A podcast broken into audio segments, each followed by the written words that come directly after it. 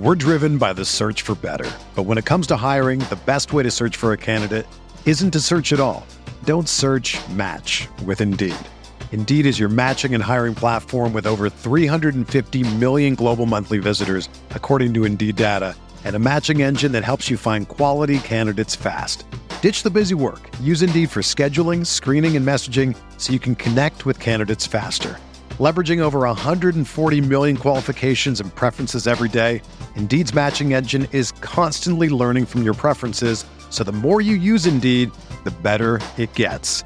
Join more than 3.5 million businesses worldwide that use Indeed to hire great talent fast. And listeners of this show will get a $75 sponsored job credit to get your jobs more visibility at Indeed.com slash BlueWire. Just go to Indeed.com slash BlueWire right now and support our show by saying that you heard about Indeed on this podcast. That's Indeed.com slash BlueWire. Terms and conditions apply. Need to hire? You need Indeed. This podcast episode is brought to you by Coors Light. These days, everything is go, go, go. It's nonstop hustle all the time. Work, friends, family expect you to be on 24 7. Well, sometimes you just need to reach for a Coors Light because it's made to chill. Coors Light is cold lagered, cold filtered, and cold packaged. It's as crisp and refreshing as the Colorado Rockies. It is literally made to chill. Coors Light is the one I choose when I need to unwind. So when you want to hit reset, reach for the beer that's made to chill. Get Coors Light in the new look delivered straight to your door with Drizzly or Instacart. Celebrate responsibly. Coors Brewing Company, Golden, Colorado. Blue Wire.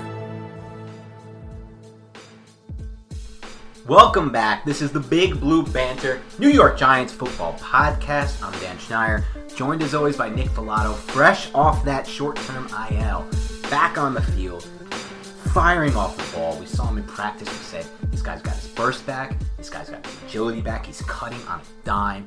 And today we're here to do the second part of the Big Blue Banter mailbag. The pre draft mailbag is what we're going to call this bad boy. We dropped the first one. We had to take a little break. We didn't want to overload Nick's workload because, again, he's working back.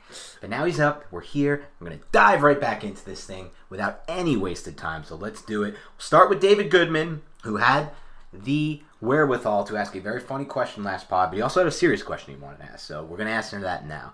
And that is in round two say we've already drafted DeVonta Smith or Jalen Waddle in round one. Would you rather go edge or offensive guard if the grades are exactly equal? So I think what we have to do here is find two players whose grades are exactly equal. I won't be able to do that. So you might be able to. I don't have an edge anywhere near. I'm not going to have any edges, so I think Okay, are equal. so would unless I- like Ojulari, I guess. We'll go with J- we'll go with Jayson Oweh. All right. Okay. I think we'll go with A- Jayson Oweh, and for an offensive guard, I think you got to look at. For me, it would be a Landon Dickerson, Yeah. but it, that would be easy. I would go Oweh because Dickerson's extensive injury history. So Mm-hmm. if we just remove all that, kind of pull it back a little bit, which position would I rather address if the Giants go there?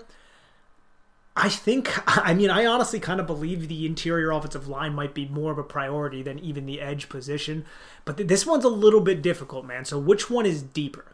I feel like you would have to go edge because I feel like the interior offensive line is deeper than the edge class. Because, like I said, like we've said several times, you can go with an Aaron Banks from Notre Dame, a Quinn Meinerz from Wisconsin Whitewater. Mm-hmm. You can possibly land a Wyatt Davis from Ohio State a little bit later in the draft in the third round, Kendrick possibly Green. the fourth. Kendrick Green. Yep, you're right. The kid from Illinois. Even somebody a little bit later, like a Trey Smith, somebody that I'm not particularly high on, but I do believe medicals aside, he does have a lot of intriguing traits, mainly just power in his hands, pop and strength. And I wish he was a little bit more fluid and a better mover.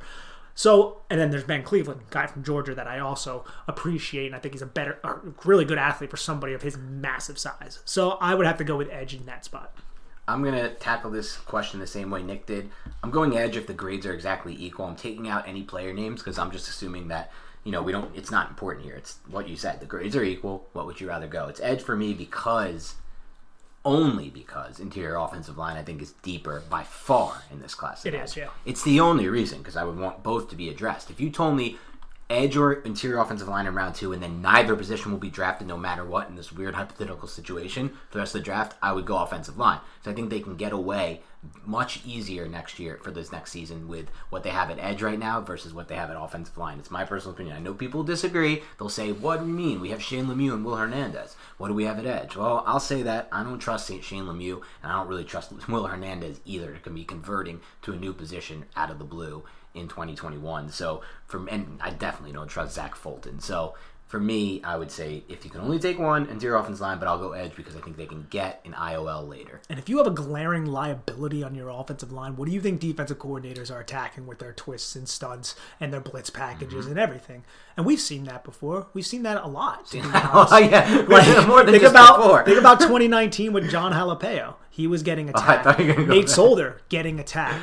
I mean, Bobby Hart, Ereck Flowers. We can go every year. I'm have. not even bringing up pre Gettleman. Yeah. I'm talking about in the Gettleman. Patrick era. Omameh for four games. Yes, four games. Exactly. So you do not want to have that liability. And if you do have that liability, you're going to have to scheme to protect that liability. And that's going to hinder your ability to really maximize those weapons that you just acquired to help kind of get Daniel Jones that Josh Allen year three. Yep. Spot on.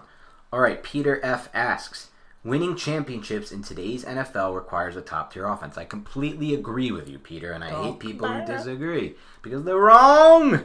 Giants added Golladay, should have a healthy Saquon, but lost Kevin Zeitler for 2021. If they can add a receiver and an IOL in the first three rounds of this draft, where do you project their offense to land after finishing 31st in 2020? You know what this comes down to, Dan? It comes down to Jason Garrett, man. Sadly that's that that's what kind of makes this question a little difficult peter f how much is he evolving? What are we going to see that's going to be a little bit different from someone like jason garrett who was very unimaginative last year? So i mean i would have hoped that it would jump into the top 15 and hopefully even a top 10 but then you need significant strides from your offensive coordinator and from your third year quarterback. And you also need that offensive line to hold up. Let's just say they land one of those interior offensive linemen, and that guy ends up being a stud. And then you can have Shane Lemieux and Will Hernandez battle it out for that other position. Right. Want to throw Zach Fulton in there? Go ahead. I don't really have high hopes though. So ideally, you just want them to get into the top fifteen. Yeah, I think that's a fair projection and a fair goal to get them into the top fifteen. I think just to answer his question, like if you take a receiver and an IO line in the first three rounds, uh, I'm sorry, interior offensive line in the first three rounds, I think in not a best case scenario, but the likely scenario is only one or two is going to be an impact player in year one. You can't just expect, even though it's a deep class on the interior offensive line, I don't think you can expect someone to be come in and be an impact interior offensive line immediately as a rookie in round two or three. There are some guys who could do it, but I don't think it's something you expect. And as far as receiver goes, I think you can expect it. If you get Jalen Waddle or DeVonta Smith, your expectation should be that they can make an immediate impact, but it's not a guarantee. There's Henry Ruggs. There's Jalen Reagor. So it's not a guarantee. It's just something you can expect to happen. Having said that, I'm with Nick. It really hinges down to two things. Jason Garrett changing some of his ways. I don't unfortunately think he's going to retool his whole system, which in my opinion does need to be retooled. It's a very, very bad system. I think it's one of the worst systems in the NFL from a philosophical standpoint, in the sense that his goal on offense seems to be to get 10 yards and three downs, which is, in my opinion, a very backward style of thinking, and it's very bad. And I hope that all the changes they made on the coaching staff can change that, but I'm not confident because in the end, it is his offense. And that's kind of how these jobs work. The offensive coordinator still gets to decide most of what happens there. And the other thing would be if he can start to use more route combinations that break toward the sideline or up the field rather than back toward the quarterback. Routes that break back toward the line of scrimmage and quarterback should be really used sparingly, in my opinion. You can run some four curls occasionally if you want to trick a defense. And again, if you use it more sporadically, like I've seen other teams do, it will catch a defense off guard and you can pick up a free eight yards. But when it's so consistent in your playbook, corners sit on that, like we've seen, and that turns into tip passes, sometimes interceptions. Generally speaking, though, just think about this from a 30,000 foot view. Why would it ever make sense to have routes breaking backwards toward the line of scrimmage where if you catch the ball, you don't have to pivot, restart all your momentum, and then move back upfield rather than toward the sideline where you can take one quick step and then hit upfield, or more importantly, breaking vertically where you can catch the ball and then run for more yards. So all that needs to change. If he does change some of it, I think they can be a top 15 offense. If Daniel Jones takes a big step, I think they can be a top 10 or 5 offense if both those things happen. Jason Garrett changes a lot of what he does, and Daniel Jones takes a big step. Because I do believe that they're not that far off from a talent standpoint outside of the coordinator and outside of the quarterback. Now, If those things take a big step forward, then you're talking about probably, in my mind, like a top five, top 10 potential offense. I really do believe that. If they take, that's two big ifs, but if, and if one of two things happens, let's say that, Nick, then I think what you said is right, top 15. Yeah, and I also think in terms of those curls, you can use those deep curls as routes to put defenders into conflict. Say if you are in a three by one set, your number three mm-hmm. receiver closest to the line of scrimmage runs a deep curl directly at the safety, turns around, occupies the safety. The number two receiver runs a deep post behind that safety, frees him up, and he's going to have leverage against whoever is in man covered underneath that apex defender. And then on that number one receiver can just take his cornerback streaking deep down the field. So now you have a one on one matchup to the outside, and you also have a one on one matchup middle. breaking in the middle of the field with that safety being sucked up from that deep curl. One of those three guys is going to be open, you know, unless the corners execute perfect technique in man to man, and which with the skill set of these wide receivers is probably going to be difficult. And at the very least, you're going to have a one on one opportunity for Kenny Golladay. Obviously, it depends. Or. Jalen Waddle, DeVonta Smith. Yes. Obviously, some of this depends on the defense that is being run, but you can use those curls in that manner to really kind of suck up defenders and occupy them and put that defender in conflict, make him make a decision. So, whether, hey, this is going to be a 10 yard game to a curl, we'll take that. If not, we're going to have a one on one streaking across the middle of the field with a superior athlete against your defensive back who knows his route. So, that's that. those are the ways you want to use that. Didn't see that enough from Jason Garrett. We just saw spacing concepts. We need that. Right. That is what needs to change. Yeah, I think to be clear, when I meant use them sporadically, what I meant was Yeah, not yeah. what you were talking about. Oh, I'm fine absolutely. with that. I meant like the four curls to the sticks type crap that we saw far too often of. And in general, I will say that I would rather mesh and crossers than curls in general. Just think it's a much higher upside play and has pretty much the same floor to me, maybe a slightly lower floor, if anything. But again, like you said, there are ways to use it in conjunction with other routes that make it a viable play and a nice check down option. So we'll see what happens there. Um, let's go to the next one here. It's Mr. Cameron who asks, How many more years do you think we have to have, or what we will have, of the Saquon was or wasn't the right pick at number two argument? I think this is probably going to persist. I mean, think about it. Giant fans, they can, just like fans in general, they bring back stuff from 20 years ago. So it could be something that is lingering around for quite some time, in my opinion. Yeah, I think you're spot on. This argument will last forever with Giants fans. I want to make that clear. All I'm going to say to this, besides that, is this: if you ask 31 uh, uh, uh, you know unbiased, objective analysts of 31 other teams if they think this was the right pick, and they have a, and they're smart people who talk football, they're all going to give you the same answer. So ask yourself this: take a step back. If all 31 other teams think one thing of this decision to take this running back at number two and not trade the pick or not take another position, but your fan base has half arguing one way, half arguing the other. What do you think's the right side there? That's kind of what I'll leave this one at because it's really only Giants fans who are arguing this over. Uh, let's be honest here, folks. All right.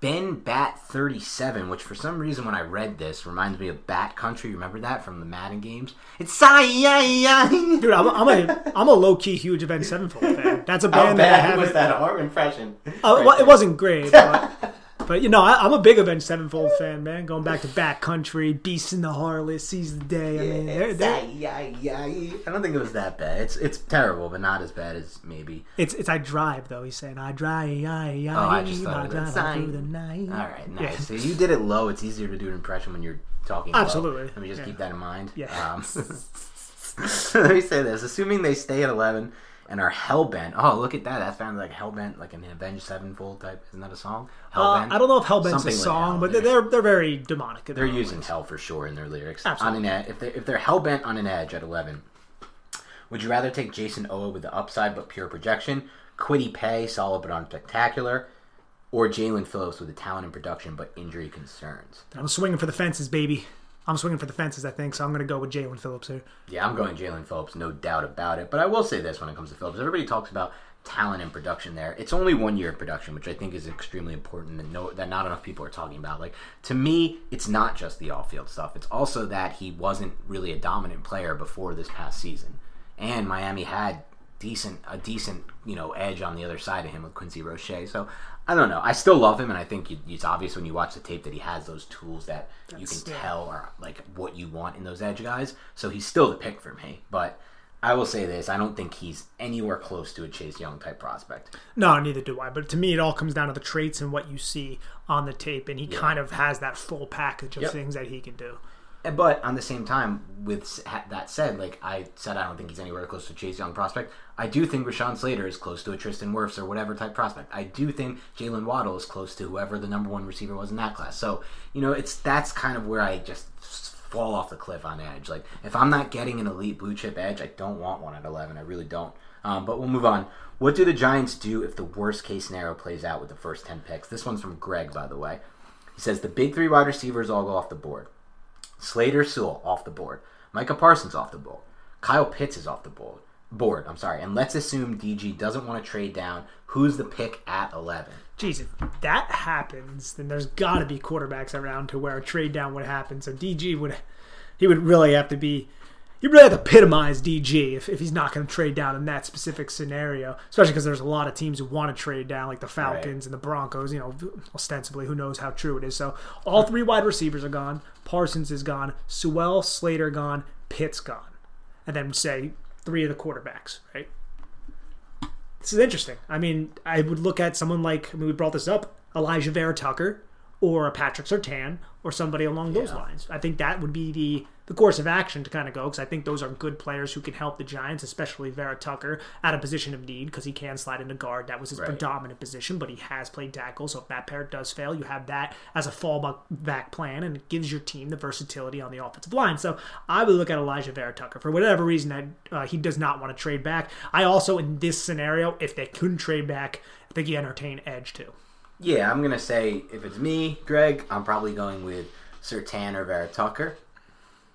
Though I'm a little intrigued by like the idea of it's crazy, but Elijah Moore. I, I've got to be honest. I'm a little intrigued by the idea of Elijah Moore. I love. I don't think Elijah Moore is being properly mocked right now. I think he's being mocked a lot in the end of the first round. I think he should be be being mocked in the first 15 or 20 picks. I, there's not too much different to me from DeVonta Smith than Elijah Moore. I just honestly believe that. I really you watch him and you know it. And we had Scott Barrett on, by the way, who was on the podcast last time. From an analytical standpoint, he said Elijah Elijah Moore's his favorite prospect in this class uh, from a value standpoint. He said from an analytical standpoint, like what he did during the 2020 season in eight games, from a statistical standpoint, is basically unheard of. Like the, the amount of production he had in just eight games is out of control. And yeah, some of that was schemed, but not all of it. So for me, I'd probably go there. But you said who is the pick? I think the, the what the Giants will do here, because that's probably what you're wondering too, Greg, is without a doubt go with their favorite edge. They'll Absolutely, yeah. yeah. So that's what they'll do. All right. Mike Jerky asks, or he says the pan. He says a report says the Panthers are a potential trade down team because Scott Fitterer, the new GM, is bringing that Seahawks approach to Carolina. They recoup all the a trade down would let them recoup all of the capital they lost in the Sam Darnold trade and then some, and they could get their guy if Darnold doesn't pan out. Shouldn't the Giants have a similar goal or approach in this draft?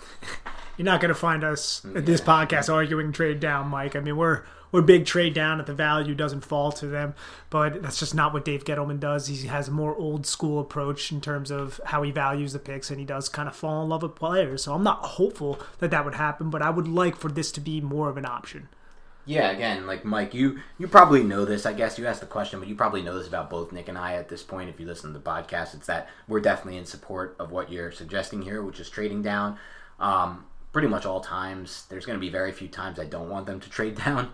To be completely honest with you, so yeah, I mean you're right. I mean you want more dart throws. This is an imperfect process. Anyone who claims to know the draft or knows like they're going to get great value at every pick is just lying to you or is too inflated of their own ego or their own ability to evaluate these players. And ultimately, this is very hard to predict, especially in this year when they have so much less information on these players. No pro day, you know, I'm, I'm sorry, no combine. They didn't have a chance to bring them in for private visits. They didn't have maybe the same chance to go watch the game because of the limited access to some games, to meet, see the players after the game. You know, some of these scouts are literally their job is to go to the bars, the, the, the popular college bars and watch these kids and these prospects and how they interact at the bars after the games to see what kind of, you know, off-field stuff they might bring to the table and what kind of character they are. So there's so much missing that I think it's going to be even more of a crapshoot this year. So I do agree with you for sure. Honestly, it's it's kind of wild. A lot of scouts, that's what their job is. They're kind of like private investigators, where they go to like the diners that these guys hang out with and talk to like wait.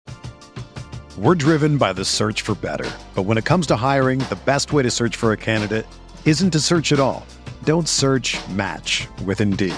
Indeed is your matching and hiring platform with over 350 million global monthly visitors, according to Indeed data, and a matching engine that helps you find quality candidates fast. Ditch the busy work. Use Indeed for scheduling, screening, and messaging so you can connect with candidates faster.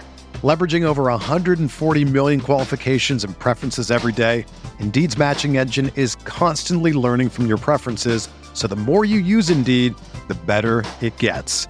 Join more than 3.5 million businesses worldwide that use Indeed to hire great talent fast. And listeners of this show will get a $75 sponsored job credit to get your jobs more visibility at Indeed.com slash BlueWire. Just go to Indeed.com slash BlueWire right now and support our show by saying that you heard about Indeed on this podcast. That's Indeed.com slash BlueWire. Terms and conditions apply. Need to hire? You need Indeed. About how certain players are. It is kind of nuts, but that's a big Smart. part of their job. You need to have a lot of personability in order to be a scout. You Where can't was be the. Giants guy when DeAndre Baker was the pick? Where was the guy watching DeAndre Baker day in and day I, out? I honestly think they were aware of it and they thought they could correct it. Because I, I heard Yeah. from guys in the draft community who are just like us, who just cover the draft, say that DeAndre Baker, it wasn't character concerns, but it was like work ethic concerns Yeah. and stuff along like that. Like, um, like the fact that he fell asleep in, in meetings with the Giants. Which stuff showed like up in year one, yeah. Which showed up in year one. So I think any of that. I think they were aware of it, but they thought they could get it out of him, and they probably got to know the kid at least somewhat. At least you would imagine, and it just it just didn't end up working out. Obviously, The economy is made up of real people doing real stuff, and it affects everything. Which you obviously know since you're a real person doing real stuff. Marketplace is here to help you get smart about everything beyond the what of the day's business and economic news. We dig into the how and the why with the real people driving our economy. From big tech and interest rates to small businesses and what's happening at the Fed. Marketplace breaks it all down so you don't have to. Listen to Marketplace wherever you get your podcasts. All right, Dan. Will asks on a scale of 1 to 10, how much would you save Dave Gettleman's 2018 draft blunder haunts the team today? All right, all right. Let's back this one up. So this is for those who know him, 27 on Twitter, known now as some miscalculations in 2018. Uh, Will, my buddy, off the pod, off Twitter. I actually know Will separate from Twitter, so we are friends. He is very, very harsh on Dave Gettleman on Twitter, very, very harsh on Saquon Barkley pick on Twitter. It's one of the worst things I think that's happened to him as a fan. I feel like I think it's even in his draft, in his Twitter bio, he says, "I'm still recovering from blundering the number two overall pick on a running back." So keep that all in mind. Will, obviously, you're not gonna. Yeah, I feel like this is a trap here. Honestly, I do feel like this is a bit trappy, but I'm gonna answer it anyway because why the hell not?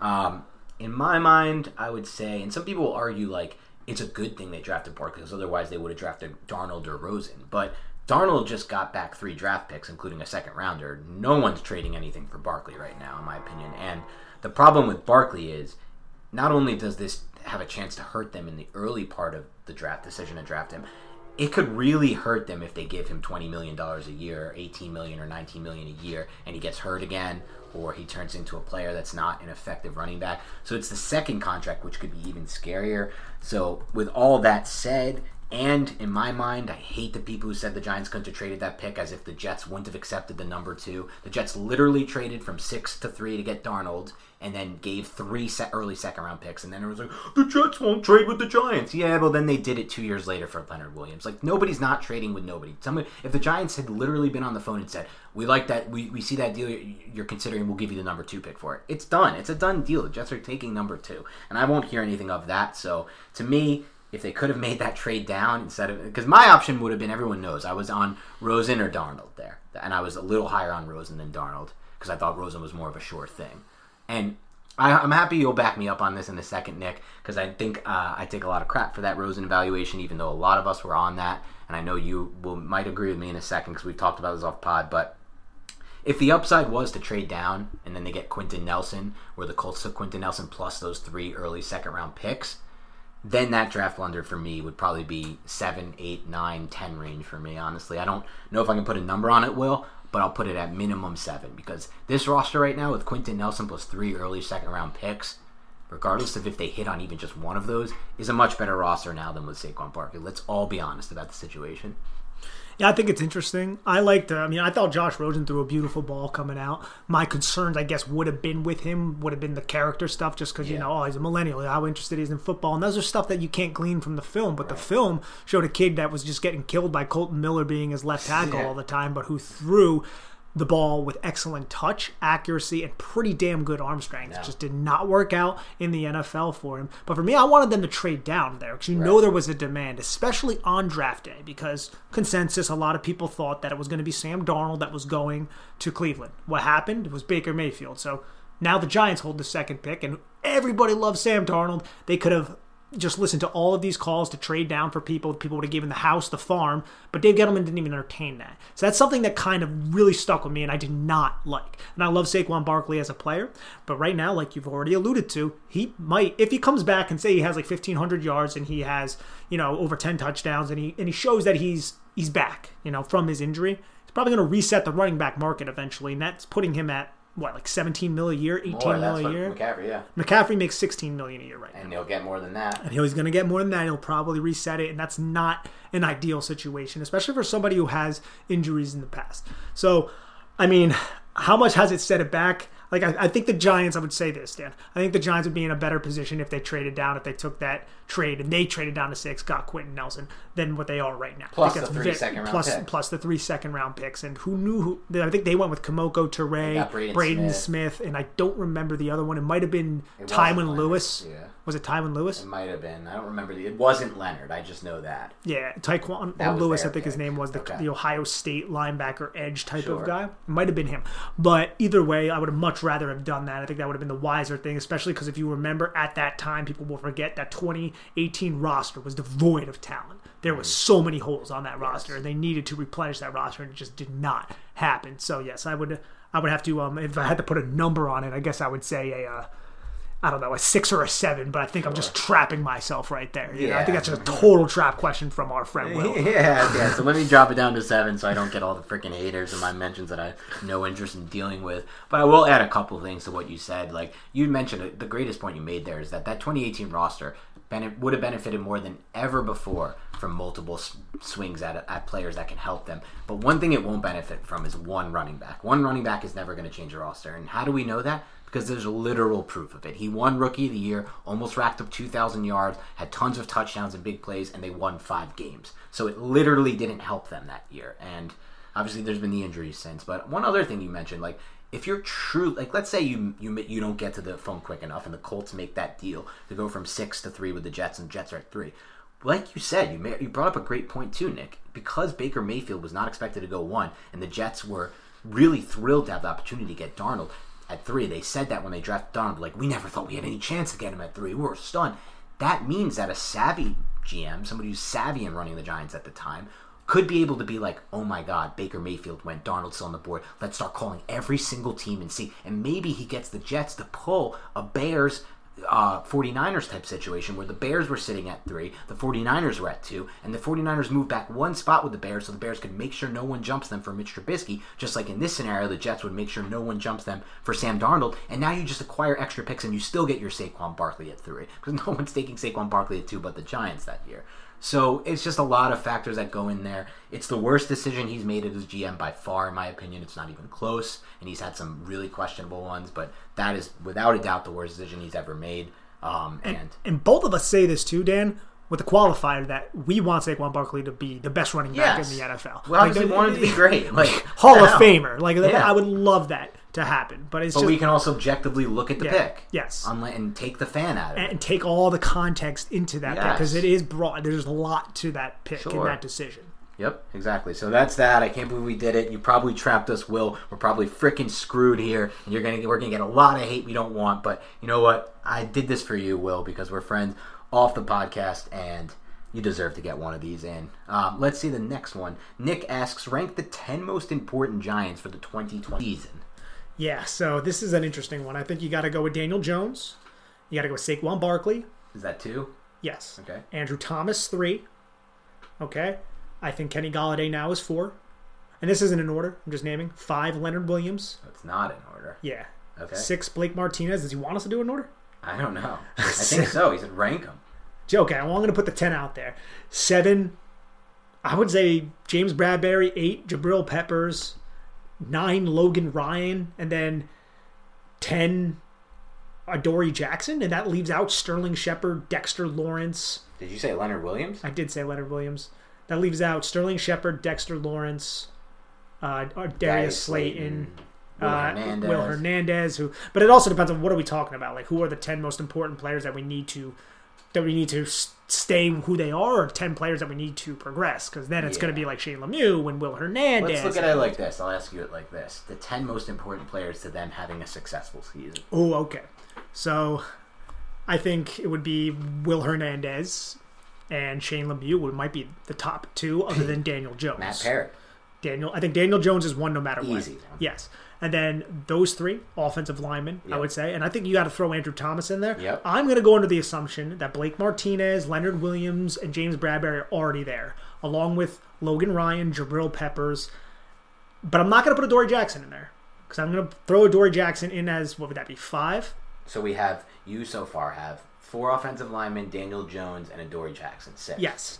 And then I would like to put Dexter Lawrence in there. I'm not gonna I'm not gonna say that he's excluded. I think he still has stuff to prove. So that would be seven. Evan Engram would be eight. Saquon Barkley I'm gonna put in there just because you're coming off the injury. That would be nine. And then I'm gonna say this one's a little weird, but I want to bring one of these edges in that are coming off the injury. And I think Lorenzo Carter is a more dynamic player, or has the potential to be a more dynamic player than Oshane Ximines. So he would be my tenth. It's not in order, but those are the guys that if they can kind of unlock and scrape the to you know scrape their potential, the Giants could be in a really good position. That's a good. That's a great list. I'm going to do the same thing, but not in order. And I'm going to go with the following: one, Daniel Jones. That's the only one I'll put in order. That's obvious. I'm going to put all five of the projected starting linemen, including Nick Gates, in there, not just excluding. Yeah, I should have done that because we don't know for sure if he's guaranteed to definitely be back, and he's super important. They can't afford for him to not be good. So that's six right there. I'm going to also throw as my seventh the Dory Jackson because I still think he has some to prove, but the upside is obviously there. And because why is he so important? If they can get that second lockdown boundary corner, this is a whole new defense. I'm also going to put Darnay Holmes then in the mix because I think to. if they can get that slot lockdown, he makes a whole new defense. So what am I at to now? I'm at seven, eight, or not? What am I at? Six plus those two, eight. Five, Daniel Jones, Yeah, Darnay six. Holmes, Dory Jackson. You got two more. So I got two more. I'm gonna go with. I'm gonna go with Odenigbo because I think there's some sneaky untapped upside there, and I think if he can give them a lot more juice than they had last year off the edge, that could be a huge advantage they didn't have last season. So I'm gonna throw him in there as my ninth, and then for my tenth, I'm actually gonna go here. It's an interesting one for the tenth. There's somebody we both forgot, but I want you to say yours and then I'll bring it up. I'm gonna have to go just looking at the roster with Saquon Barkley because Okay. the difference between Barkley and Gallman is just so high, and the difference between Barkley and Devontae Booker is just so high. And I don't think they're gonna use an early pick on a running back, so it's really gonna be Booker or a late round guy or Barkley, and it's just such a stark contrast. So I would put Barkley in there as well. the guy we forgot Yeah. has to be kind of thrown into it, and I would probably drop Evan Engram off to Adam would be Xavier McKinney. Sure, sure, great point. Yeah. Yes, he's somebody who kind of gets lost because, man, I gotta say, this is a good problem to have. But this secondary has a lot of potential. Loaded. Has a lot of potential, and it has the right guy who is putting them in the right positions in Patrick Graham. Yeah, I said it the other day on Twitter. I can't remember the last time I went into a season thinking the Giants could have the best unit in the NFL at anything, and I think that this secondary could be the best unit. And part of that is because they're the deepest, but I do think they could be the best unit in the NFL overall, including depth and contrition and factoring all those things in. Absolutely, and not even like you have guys like Julian Love who can play multiple Yes. positions in the secondary. That kind of versatility, that's uh, that's that's big for this defense as well. Alrighty, Dan, we have a question. I believe this might still be from Nick because there's not a name there, and if it's not, well then here we go. Dan, if DeVonta Smith is on the board at 11, do you still think they reach for an edge, or would they take him? Great question. Great question. I think they will take DeVonta Smith if he's on the board at 11. DeVonta Smith was my prediction for who the Giants would take at 11. I know I, back in January. I know I've said this multiple times. I'm going to stick with it. I think that even though they put all this time to edges, if DeVonta Smith was on the board, they would declare him to be too good of a value in their minds to go edge instead, and they would then, in my mind, consider doing what another person who brought up a question earlier suggested, which is trade back up into the end of round one to take their edge. Yeah, man, uh, you're not going to find a lot of fight from me because I'm, I'm a big fan of DeVonta Smith, which is huge because I'm not big in drafting receivers super Me. high. And DeVonta Smith is my third receiver ranked. Right. Yet I still like him, and that speaks to his ability on the field and his ability off the field. That's something that I feel like we don't talk about enough, and it's just heralded by people. And some of that's coach speak sometimes, but I've heard that from like people who aren't in the program but are around the program. There's like, dude, this kid is he has an insatiable appetite for football. So you really like that, and I think he would be a good addition here. Completely agree with that. Um, everything you said there. All right, Adam Johnson says, "Hey fellas, if the Giants do indeed draft one of those edge wide, or I'm sorry, one of those wide receivers in the first, and draft an edge in the second, do you still think there will be an O lineman there in round three that would have the ability to start? If so, who are some of the options you would like to see there?" Uh, we talk a lot about interior offensive linemen, and we're just going to go with offensive linemen in general. But to start on the interior, I think Aaron Banks, Ben Cleveland, guys we went over in the last podcast, I think both of them could be there. Um, I, I'm not 100% sure if they will, but I think both of them have the upside to start. Quinn Meinerz, even though he's coming from Division Three, might be a slow transition, but he's somebody who I feel like could possibly start as well. Showed a lot down at the Senior Bowl, may need a couple weeks to acclimate, but could kind of come in and take the job over by you know week six or something like that if Will Hernandez or Shane Lemieux continue to struggle. And then you can even go with guys who I'm not super high on, Trey Smith and Deonte Brown, two guys who are a little bit more immobile. Uh, Deonte Brown is literally you look at him like I cannot believe a guy can be that big, but he's just massive offensive guard from Alabama. Trey Smith, offensive guard from Tennessee. Wish he was a little bit more balanced, but still he has a lot of redeemable traits, power, striking ability, incredible upper body strength, all those kinds of things. So I think those guys are, are potential options. Ideally, I would not want Brown and Smith to be starting. So I guess it doesn't really fit in to what you're trying to say. But if you want to extend it to round four and say guys that you can develop to possibly start later in the season, I think those two would fall into that category. Yeah, and I'll just throw in Illinois' Kendrick Green into the mix, a guy I really like. I think is going to be a really good value, and one other guy because the rest are probably more likely to be day two. Oh, I'm sorry, round two, and they won't have an option. But there's a chance because of what happened, kind of with the back end of his career and the little, all the all unknowns, that Walker Little might be there in round three. There's like a decent chance I think he might be there, and I would take a swing on somebody with his kind of upside in round three as well. Yeah, he's an offensive tackle too. I was Yeah. about to dive into some of the offensive tackles, Oh, okay. and he and he's probably my favorite of that group. You were doing just the interior guys. I was, but yeah. I want to get into tackles too. Walker Little might be the favorite of that group because he opted out of 2020, tore his ACL in the first game of 2019 Yeah. after just putting great tape out there. But in 2018, he was like, "Oh wow, you got to check out that tackle from Stanford. He's incredibly talented. He's very, very long, good movement skills. You have to wonder is he going to be able to move as well after the injury? His pro day suggests that he did. So I think he's definitely somebody that I would like to get at that value. I just don't know if Dave Gettleman or the Giants are going to go with a strict tackle, man. Yeah, you're right. And that that's something that, and I've heard a lot of good things about Brady Christensen.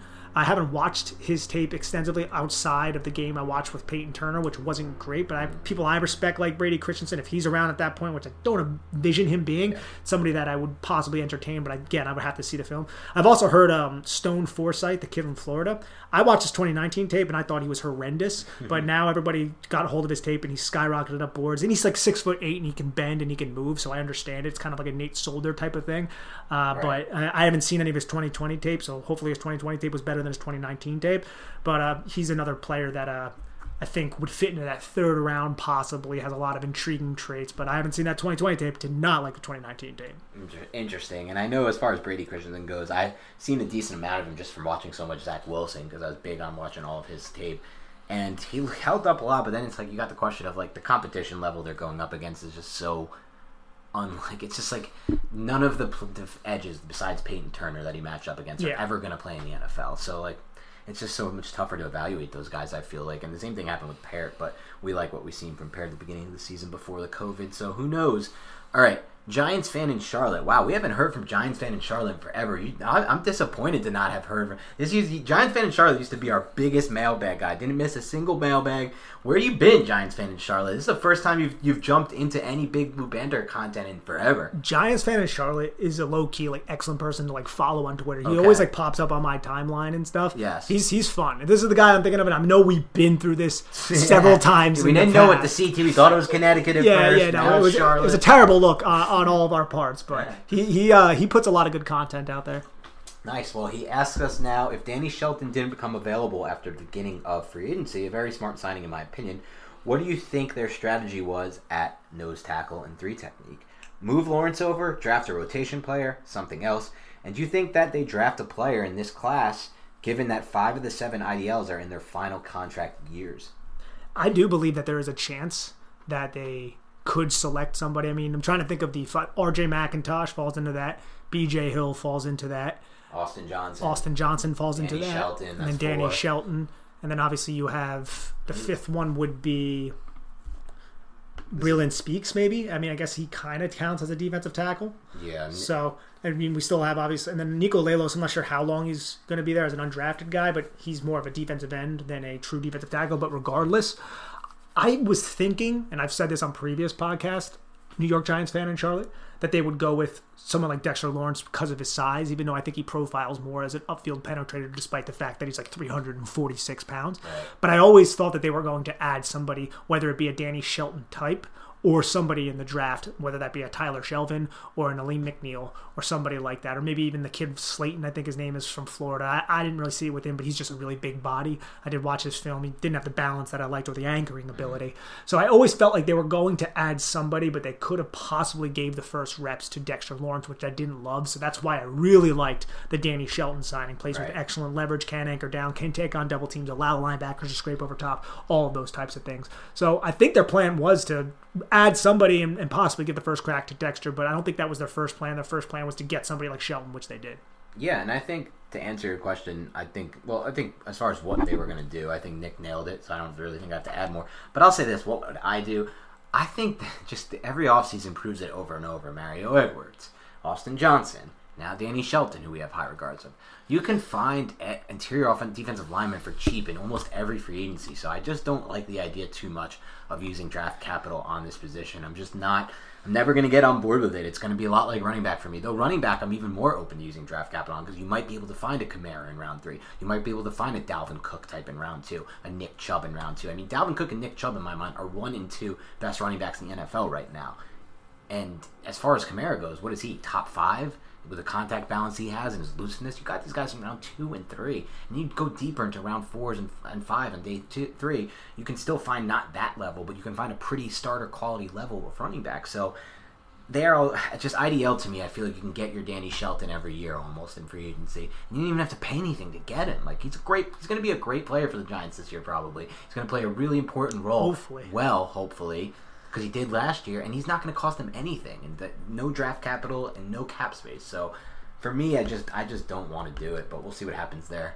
No, I think that's a fair take. All right, all things Giants asked outside of Gregory Rousseau, who do you think are the big is or are the biggest boom or bust type prospects in this class? Ooh, Good question. I think when you look at boom, you got to look at the injury guys. So Jaelan Phillips, Rondale Moore, all those kind of guys who have a lot of the injury questions. Because if those injury questions dissipate and they stay healthy and they can reach their potential, then that's going to be awesome for whoever drafts them. Now, I always say this, and I know Dan agrees, and I think this goes understated. A lot of these players' ability it's just it really depends on what team ends up selecting them. If a wide receiver ends up going to the Chiefs, he's probably going to have a better better upside than going to a team like the Jets or the Giants or something like that. It really depends on who your coordinator is, how they use you. That's why you see a lot of these guys. Oh yeah, uh, Kyle Van Noy was drafted in the second round by Detroit, and he just flamed out, and it was a bust. And then he goes to New England, and he ends up being one of those key components to a Super Bowl defense that helped lead Tom Brady in that Yep. New England Patriots team. I mean, y- you need to put the players in a position to succeed. And I mean, there are teams, man, where the general manager, and this has happened in the Giants in the past, where the general manager and the coaching staff do not see eye to eye and they're not cohesive. And the general manager selects a player and tells the coaching staff to figure it out. And the coaching staff's like, this guy doesn't really fit. I didn't really want this guy. It puts the kid into a really crappy situation. The kid didn't ask for that. But if the kid doesn't fit in what the what the coach the coach's role that he wants him to play, then what's going to happen? He can go to another team, do another role, and be excellent. That's the crazy part about football. That's just a lot different than basketball. And I mean, basketball has elements of that to it, Right. but football, if you just don't fit into that system, you're misdrafted, which happens all the time. Then your career could just be sunk, and your career could be over. And, and I and I, I find out, I, like I look at someone like a. Uh, I mean, a Gregory Rousseau, for instance. Yeah. What kind of system is he going to fit into? Like, what what's best for someone like that? Like a four-three base end? Like, I, I'm not really 100 percent sure. Could he go to a Giants? I don't really think he has the bend kind of ability that we're going to be looking for in an edge rusher Or the burst. or the burst. So I wouldn't put him. Wouldn't for, for me, well, well biggest uh, boom, I'm going with those injury guys. Now, for the biggest bust, I think Rousseau is probably that first name that comes to mind. Now, now I'm kind of looking at who else could it be. I love the player I'm about to bring up. Love the player I'm about to bring up. Do not think he's going to be a bust. Do not think he's going to be a bust. But Jock, Jeremiah Owusu Koramoah, I think he's going to be a great player. But can he be a bust if he goes to a system that does not know how to use him, Like an Isaiah Simmons last year. Right. We loved Isaiah Simmons. There was every reason to love Isaiah Simmons. Went to Arizona, was playing like eight snaps a game at one point. So a uh, bad system for him. Ex- that's kind of my point. Now, I hope a team that drafts Jeremiah Owusu-Koramoah uses him correctly as a that hybrid safety can play apex defender, can play in the slot. Maybe you don't want to put him, you know, first down as a Mike linebacker because that's not necessarily his game. There's ways to use him. Just depends on the mind that gets the players, and I think that's so pivotal to maximizing a lot of these dudes. Yeah, I think you're spot on. For me, the biggest boomer bust prospect in this draft class is Zach Wilson, the quarterback out of BYU, who's going to go to the Jets. I love Zach Wilson, but I qualify that with every single quarterback ever, basically, with the exception of Andrew Luck and, my opinion, Joe Burrow, but that could have been argued and debated that he was not one of them. And now I'll put Trevor Lawrence at that. Has bust potential. That's the nature of the position. That's the nature, no matter where you draft him, that's the nature of the position. So he has big time bust potential. I mean, he played behind a really good offensive line at BYU. He barely, if at all, played any top 25 competition there. Uh, as far as opponents go, there are issues regarding his ability to process mentally because he had a lot of people believe that he was kind of more of a one read type quarterback, somebody who, and again, that system was really, that system was awesome. I love the coordinator there. That was my number one pick to replace Jason Garrett to bring Grimes over. Instead, he went to Baylor. Um, yeah, Baylor to play with my my my alma mater's old defensive coordinator there, who's now the head coach there.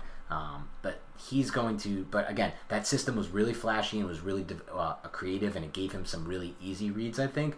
But on the flip side, that kind of arm talent and touch is impossible to teach, and that kind of arm talent and touch is what we saw with Justin Herbert, and that kind of arm talent touch is what we saw with Patrick Mahomes, and it's what and it's not touch for Josh Allen. He's really improved that aspect of his game, but just pure arm talent was there there too, and all those guys had those same question marks, and none of them were sure things, Mahomes, Herbert, Allen, and yet somehow those have been the guys that when you bet on have recently hit big for you, because in the end. If you can get the right coaching and if these kids are willing to improve their game and work on it, you're never going to be able to get the guys who can throw the 10 to 15 yard outs like Wilson can on a rope, on target, with the perfect spot to yak, and then also from off balance base with his feet not set, moving to his right or moving forward in the pocket, and then just dropping dimes 60 yards in the air. Like, just you just can't teach that type of stuff. And so for me, he's my biggest boomer bust prospect.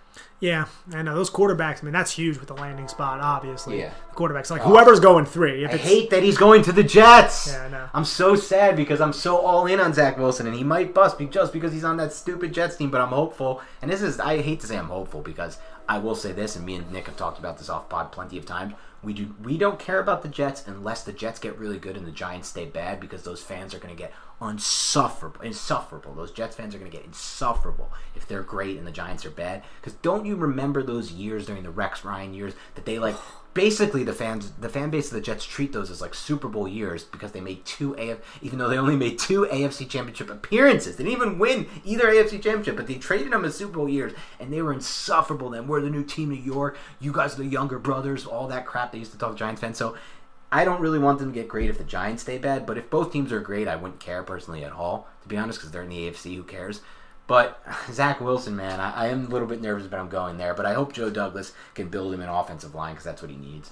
and whatever quarterback goes to three, whether that be Justin Fields, Right. Mac Jones, or Trey Lance, it's probably going to work out because you get the Yeah. Kyle Shanahan uh, experience. Trent Williams, Kyle Shanahan, Ah, you jeez. get you get uh, Brandon Aiyuk, George you get Kittle. Samuel, George Kittle, mostly Kyle Shanahan. Yeah, it's it's it's insane. Yep. Uh, oh, this one's for me, so you want to read that? Yeah, sure. Um, Nick, uh, sorry, Tom Shofcom asks Nick Falato. I'm trying to understand how why many feel we can't draft or it's an overreach to select Jaelan Phillips with the 11th pick. Yes, there are medical concerns, but if those are put to rest by the medical team, why couldn't we select him? I think it's just because the medical medical concerns are head injuries, Yeah. which are so prevalent in the NFL today. And I know the NFL is doing a, or at least attempting to do a solid job to eliminate the the head injuries. But I mean, let's be honest here. This is football. You have grown men who weigh over 200 pounds running full speed at each other, and it's hard to remove the head from the game. So if Jaelan Phillips takes another bad concussion, it's just it gives a lot of people uncertainty.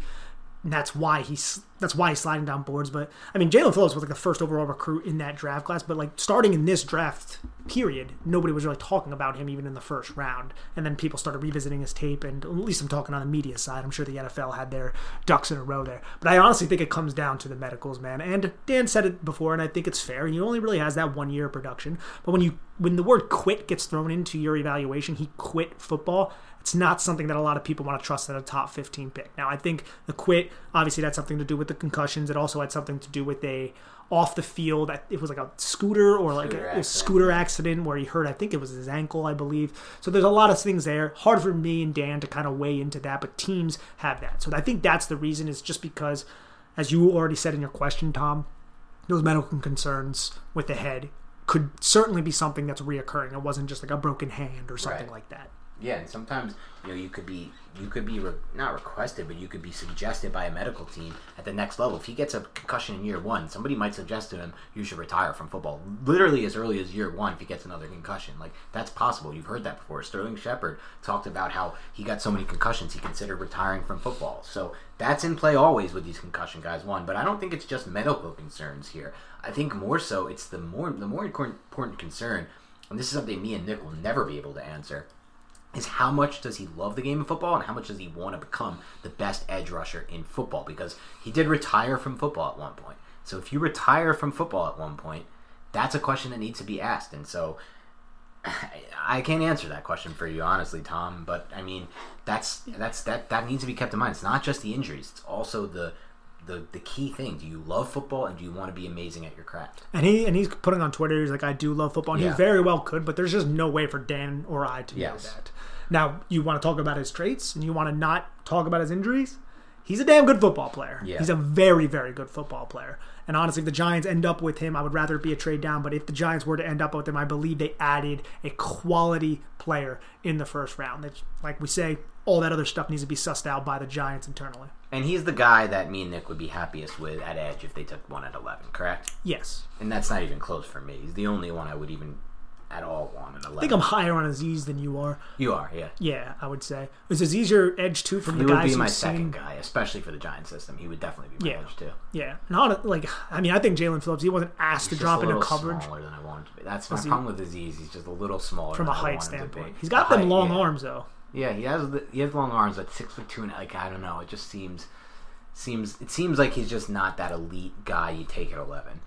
No, and I think that's fair to say. I would definitely think that's fair. He's more of a late round one pick if you're kind of breaking it down that simplistically. I, I do believe yeah. that's a, a fair way to kind of engage him. There's just never good edges. It's just overall, there's such. A, I mean, that one class had him with Brian Burns. Like that, they should have got one that class. They, Burns and Sweat. They they had their chance there, but you know Burns they, didn't three really. Three picks in the first round, yeah. too, man.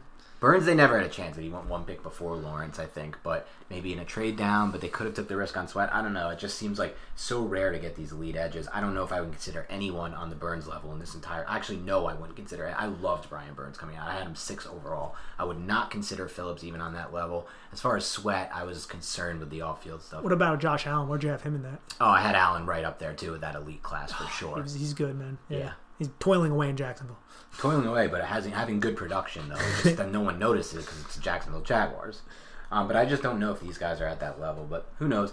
All right, before we wrap up, we're going to take some questions from iTunes because we always promise that if you ask a question there, you're guaranteed to get an answer. So the first one is from Client Nine, and he says, "Question for the guys, guys. Thanks for the stream of player evals. I don't care how little sleep Dan gets. Keep them coming. Laugh out loud."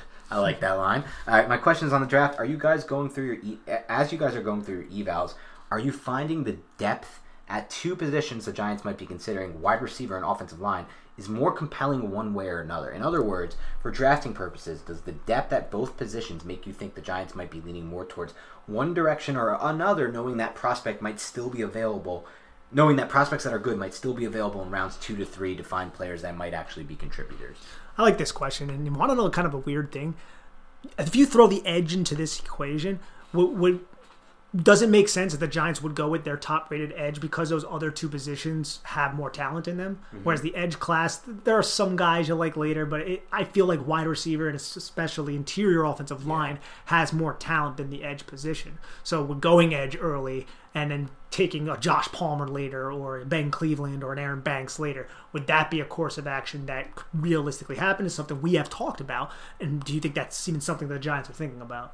That's a good question. I don't know how to. What do you think on that? I mean, I think it's something. I would hope they would just go with BPA. And like Me I too, said, like I said, I do believe that Jalen. Like I think there's an affinity for the Pitts, Jalen Waddle, and uh, DeVonta Smith, uh, DeVonta Smith show. I think I think there is a fi- an affinity for those guys. But I mean, uh, we've kind of laid it out last couple podcasts with the interior offensive line and how we think it is pretty deep. Yeah. I do believe there are wide receivers: Amir Smith, Marset, Josh Palmer, Austin Watkins, guys who may not be as obviously impactful as some of these top level guys, or even close to being impactful, but can be solid players, similar a la to Darius Slayton when he was selected Right. in the fifth round out of Auburn. But then you look at the edge group, and I mean, I think Carlos Basham's a guy who's probably going to, he could be selected in round one. Like on one of those teams a little bit later, versatile type of big guy.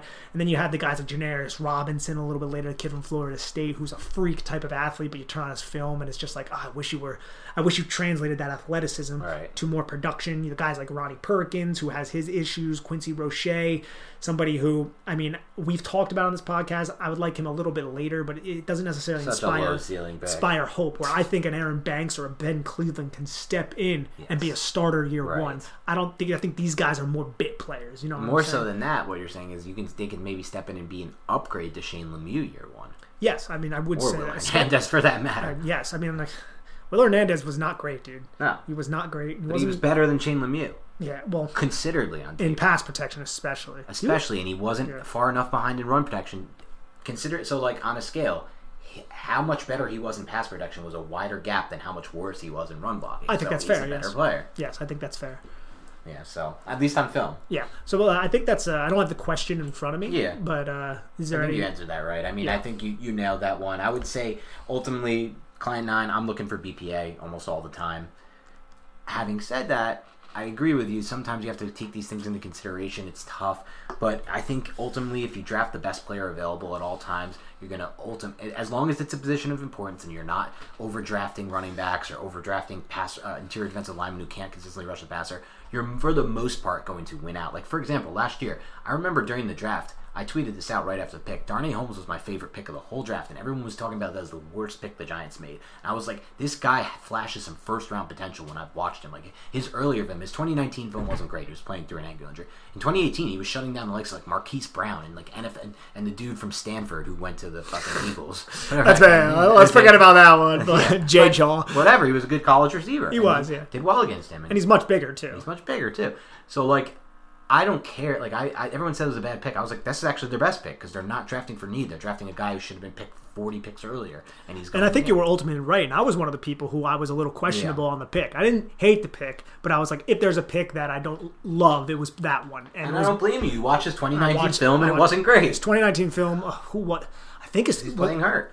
His 2019 film against Washington State was like so hard to watch. Yeah. I think he gave up three touchdowns. in You told me that, and you're like, I'm not going to put this on the podcast because it's too negative. And I was uh, like, I, so I blame you. it's so negative. But And no, but- I'm pretty sure I mentioned it, but I, I didn't Yeah. want to kill him because I did. I was aware of the fact that he had injuries in Right. a preseason, and then he injured it. I think again early in the season, and then he played through the injury. Yes. So there was a lot of things kind of going against him. Those whole play through the injury type prospects, it's such a, it's not a grain of salt. That needs to be taken into consideration. Like, if you're playing through hurt, you might not, the film you're putting on, like, same thing with Tyler Biadasz. Like, looked like a completely different player in 2018 and 2019. Then he ends up being a value pick in 2020 to the Cowboys. It could get you in trouble, i.e., Ereck Sure. Flowers in his rookie season. yeah, you're right. Yeah, I- but that's like a fan excuse. Like, oh, he's playing hurt.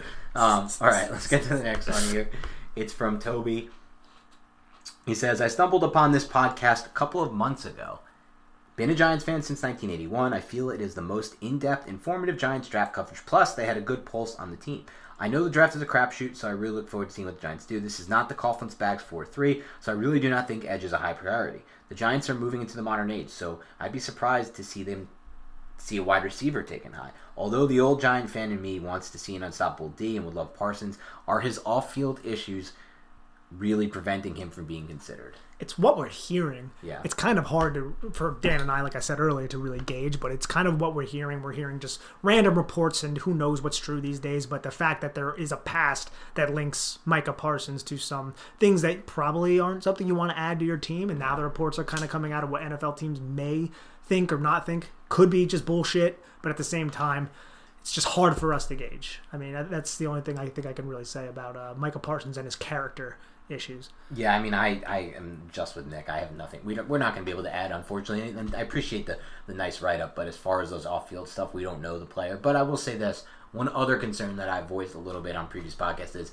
he is an off ball linebacker. And if they don't feel like he can be an immediate threat or, or, or eventually develop into a really big threat off the edge, it's a little bit more low ceiling, unless they also think he can become a Luke Kuechly or a dominant coverage linebacker. And so that's another part of the projection you have to make because he's really good at what they already have on the roster, what Blake Martinez provides them. I think he can be step into the Blake Martinez role and play a really well role, but not even fully there because Martinez is so smart and savvy, and that takes years of playing in the NFL to get there. But he can move downhill really well, but I don't all the other So stuff well. so well, better than anyone in class. But uh, the other stuff I'm not so sure about. So I don't think he's as clear cut cookie cutter uh, on field, I guess I should say, as maybe he's made out to be. Mark Wilkin says, "Great work as always. I've been listening to your podcast for over a year now, and I've really enjoyed all of your in and off season analysis." There's no Giants pod that gives the level of insight, expertise on building and evaluating NFL roster, so kudos to you both. As we get closer to the draft, and pick 11, yeah, thanks, man, I've sort of settled on two preferred options. Option 1, draft Slater, Smith, or Waddle. Option 2, trade back and draft an edge. There's a third, less appealing option, however, that I was curious to get your take on. We know Slater will be there at 8, but not likely at 11. I know you guys are all about acquiring more draft darts so you can get more chances to hit, but I believe you guys are also into investing resources in the O line. Just not sure if Slater is worth it versus waiting to draft Smith or Waddle at 11. In any event, what would a trade look like and would you do it? According to the football Walter football chart, it would take either a third round pick to move up or maybe a fourth plus a sixth. Yeah, I would have to have the trade uh, the trade chart right in front of me, but I st- I'm just not about trading up right now, especially when if there's going to be five, even four quarterbacks. It's just going to push way too much talent, and I think the Giants can select a really good player there at 11. If it for me, it's stay at 11 or trade down. I'm not really necessarily looking to trade up. Yeah, it's interesting. I think this question would probably be better for me, um, Mark, if it was about Sewell. I'm more interested in Sewell than I am Slater, and I love Slater, but Sewell to me is just like potentially Hall of Fame like upside, um, and I'm just all about upside really when it comes to these guys because I don't see much of a low floor for. Either. I think he's going to be a good player regardless. So I'd still say no though, unfortunately, and it's weird because both me and Nick are not really big fans of drafting wide receivers early, but this year we just feel like they're such good players, those three, that we're fine taking them early, and so honestly, I'd rather just sit there, take them, and, and, and keep those picks because, again, the Giants just don't have enough picks. They go 80 picks in a row without a draft pick on day three. That's not good. They need to fix that some way. They can't go the opposite direction there. So I think, unfortunately, I just can't do it. All right, Jamie DCY says Joseph Ossai in the second round. Hey guys, I'm a big fan of your podcast. It's helped me get back into the Giants again since I kind of stopped watching them for a little while. Well, that's cool to hear. I was hoping to hear your thoughts on Joseph Ossai in the second round at 42. I personally think he's a better prospect than Gregory Rousseau and believe he's got a high ceiling. I may be a bit biased though since my roommate is a Texas fan. Ooh, we got a Texas roommate, roommate, fan in the house. Yeah, so Joseph Ossai, I watched this film a little while ago. So he ended up playing linebacker for the first several years at Texas, and then he made the transition to edge in 2020. And he wasn't refined, I would say, but he has those explosive traits. I felt like he flashed some use of hands, up the arc, ability to string some moves together, but it definitely wasn't a finished product quite yet. He played in a weird uh, Texas. I'm trying to remember who the defensive coordinator was. I think it was uh, Todd Orlando. It was like a three-two-six type Oh, that weird defense, yeah. and he played linebacker there. But then under Pete Kwiatkowski, I believe it was a four-down front, and Ossai lined up as the edge in the four-down front. Mainly, there was like two edge guys, not defensive ends, with two big defensive linemen kind of eating space. And we've seen that kind of front from Patrick Graham. And I felt like Ossai definitely still needs some development. I think he has a good athletic profile. Just don't have Teven Jenkins block him, and he may be okay. Now, but uh, what I have written up on him, I just pulled up my thing. Ossai is a bit raw as an edge player, and he seemed to struggle diagnosing the offense as a linebacker on the second level. There's still a lot of appeal because he's flashed great playmaking ability, pass rushing upside, and he's a long athlete that's moldable. Ossai's versatility would be valued by someone like Patrick Graham, and that fit makes sense, just not in the first round for the Giants. Ossai's on field character and how hard he plays on every snap would be really appreciated by coaches like Joe Judge. And I think that's something that really popped out in the film because Joseph Ossai, backside, backside pressure, backside pressure, all that kind of stuff was amazing. The guy was never not hustling, very, very high football character on the field, and he has the athletic traits that I feel like can be tapped and developed into being a solid edge rusher. But I, there are probably other guys I like a little bit better than Joseph Ossai in the second round, but I don't believe it's a terrible, um, terrible name to throw out there. Nice. I'm going to defer to Nick on that one. He's done a lot more work on side than I have. And we'll move on to the last review and question. This is from Bag O Stupid. Oh my god, this is going to be a troll, isn't it? Let's see. Best X's and O's out there. Okay, maybe not, maybe not. Man, am I happy to have found Big Blue banter during this draft season. The Giants fan whose only exposure has been Big Blue kickoff, this show has been a breath of fresh air. While I love what John has to offer on BBK. Paul toes the company line too often, and that's just not what I'm looking for. Wow, this guy, I don't know if this guy's trolling me or what's going on with that, but I love to hear it. I'll buy you a beer bag of stupid if you ever, uh, if you ever, actually, I gotta find a way to pin this review, so this one's at the top from now on. It says Big Blue Banter is the opposite. It's always objective, even if that sometimes means hurting the feelings of the Homer fans. More importantly, these guys know their stuff, and I'm learning so much X's and O's about draft prospects. I would usually be going into the season knowing nothing about. I'm an old timer, so my son had to show me how to listen to the pod and how to leave this review. Here's my question for you guys: What, uh, what, or my question for you guys would be: What would be the least you would need to see from Daniel Jones in 2021 to know that he's their guy moving forward? It could be wins, stats, or anything else. What's the minimum?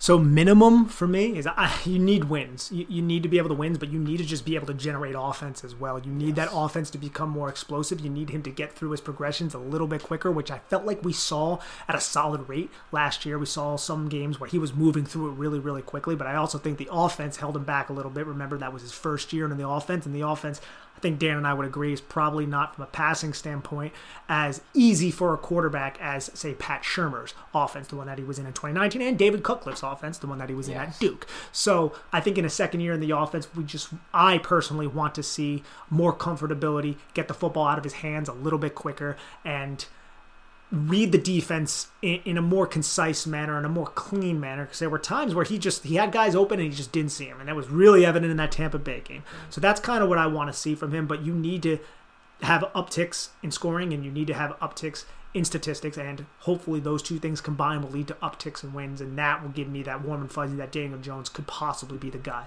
Yeah, I think this is a great question, Bago Stupid. Um, great review too, by the way. I forgot. I guess I got to find a way to pin this thing.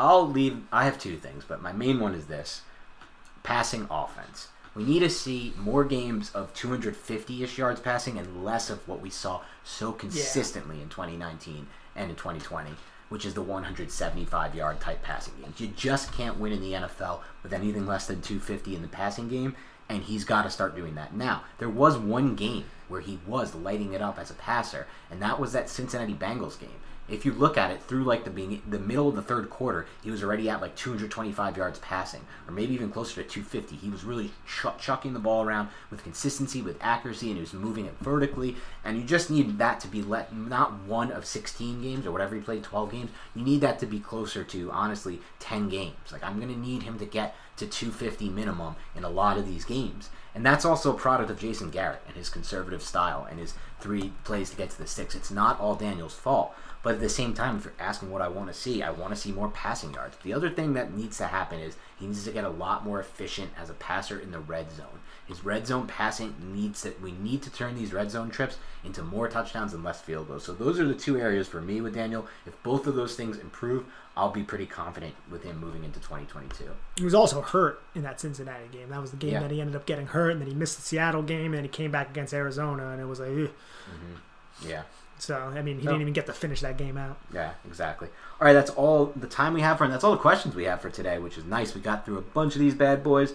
Thank you again for everyone who's tuning in and sending them in. As always, please leave us a rating, review, and subscribe on iTunes. Make sure you hit the download button for every podcast. Find us on Instagram at NY Big Blue Banter. That's NY Big Blue Banter. And join us every Tuesday night at 8 p.m. Eastern on the Locker Room app for a live Q&A call-in show. Otherwise, have a great rest of your week, and we'll talk to you soon.